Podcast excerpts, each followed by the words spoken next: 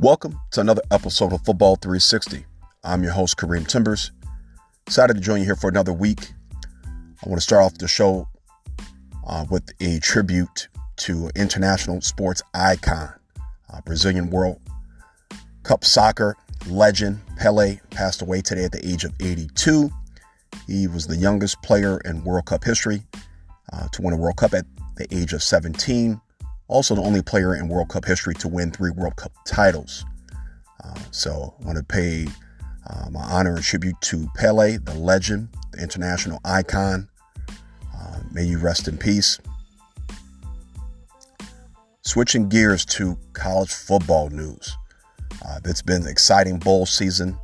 Uh, if you didn't get a chance to watch the Arkansas versus Kansas college football bowl game last night, it's probably one of the greatest games slash bowl games in college football history.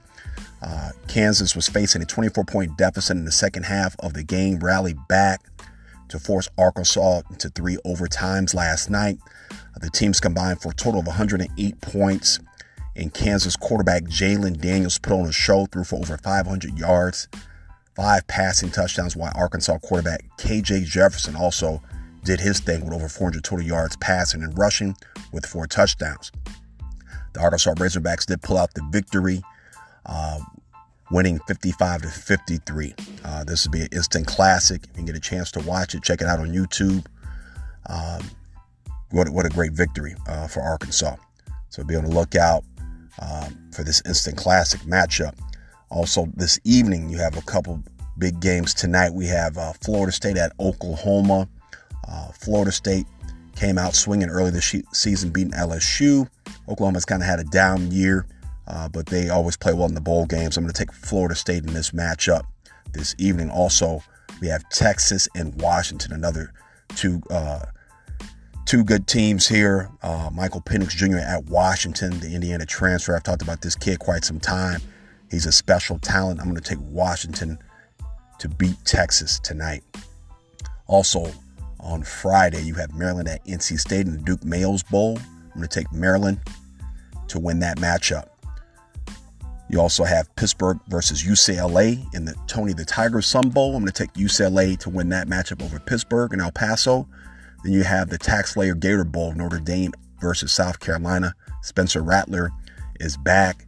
Uh, the kid transferred from Oklahoma to South Carolina. He's played well as of late uh, this season. I'm going to take South Carolina to stud Notre Dame in that matchup. You also have the Barstool Sports Arizona Bowl, Ohio versus Wyoming. I'm going to take Wyoming to beat Ohio.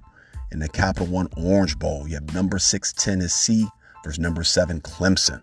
Uh, Clemson's quarterback DJ Uiagalelei is transferring out, as you well know. Uh, Tennessee's out there without their superstar quarterback, but they have so much talent on the team. I'll take Tennessee to win that matchup. Then this Saturday, you have Iowa versus Kentucky in the Music City Bowl. I'm going to take the Iowa Hawkeyes to beat Kentucky. You also have the Nissan. Um, you also have Alabama at Kansas State. This should be a nice matchup in the Allstate Sugar Bowl. I'm going to take number five Alabama to beat number nine Kansas State. Kansas State did win um, the Big 12 Conference Championship. But I'm going to take number five Alabama to finish off the season on, on a high note. Then we're heading to the college football playoffs. Yes, the college football playoffs are finally here. You have uh, number two Michigan taking on number three TCU. I really like TCU, as you well know. Uh, they play very well this year, but wait, Michigan's played the last few weeks, and the young quarterback JJ McCarthy. I'm going to take number two Michigan to beat TCU to move to the national championship. And then last but not least for the college football playoffs, you have number one Georgia at number four Ohio State. Ohio State, last time they were on the field, they got punched in the mouth by Michigan. I'm going to take Georgia to continue that. Georgia's just too physical, too tough. Uh, and Stetson Bennett, I'm going to take Georgia to beat Ohio State to push to the national championship. Switching gears to NFL news. Um, future Hall of Famer J.J. Watt announces his retirement uh, earlier this week for after this season. Uh, J.J. Watt is the third player in NFL history to be a three-time Defensive Player of the Year. The only two other defensive players to do that, the the GOAT Lawrence Taylor, forever changed the game of football and the way defense is played, and also uh, perennial All Pro and future Hall of Famer Aaron Donald were the only two other guys to win the Defensive Player of the Year award three times. Just looking back at J.J. Watt's career, uh, small town Wisconsin kid was a walk on at the University of Wisconsin, became All American, has dominated um, NFL as a juggernaut over the past decade and will be going into the Hall of Fame, your first battle Hall of Famer. So be on the lookout for that. Switching over to NFL Week 17 matchups. Yes, we're, we're heading to the end of the regular season. Tonight you have the Dallas Cowboys at the Tennessee Titans. The Titans have they've just they just had a rough season. Uh, Tannehill's out for the year. Uh, teams have put the clamps on Derrick Henry the last few weeks. Uh, I'm gonna take Dallas Cowboys and Dak Prescott to get a victory tonight. Then on Sunday, we had the Arizona Cardinals at the Atlanta Falcons. I'm going to take the Cardinals minus Kyler Murray and J.J. Watt to get the victory over Atlanta. Then we have the Chicago Bears and future star Justin Fields taking on the Detroit Lions. The Lions are pushing. Um, uh, they, they, as I stated before, the Lions are not the same old Lions. This should be a great matchup. I'm going to take the Chicago Bears to win a tough matchup over Detroit. We have the Denver Broncos at the Kansas City Chiefs. Uh, this is going to be an easy win for the Kansas City Chiefs. The Denver Broncos fired their head coach, Nathaniel Hackett, this week. I think we all knew that was coming um, and how poorly the team has played this year. So I'm going to take Patrick Mahomes to lead the Bron- to lead the Chiefs over the Broncos. Then we have the Miami Dolphins minus Tua at New England. Miami had a tough loss last week to the Green Bay Packers. Uh, but the Dolphins need to win this matchup. They have to win this matchup to try to make the playoff. I'm going to take Miami find a way to get it done. We have the Colts at the New York Giants. The Giants have been rallying pretty much all year. I'm going to take the Giants to beat the Colts. We have the Saints at the Philadelphia Eagles. Jalen Hurts is practiced today for the first time in over a week after hurting his shoulder against the Chicago Bears.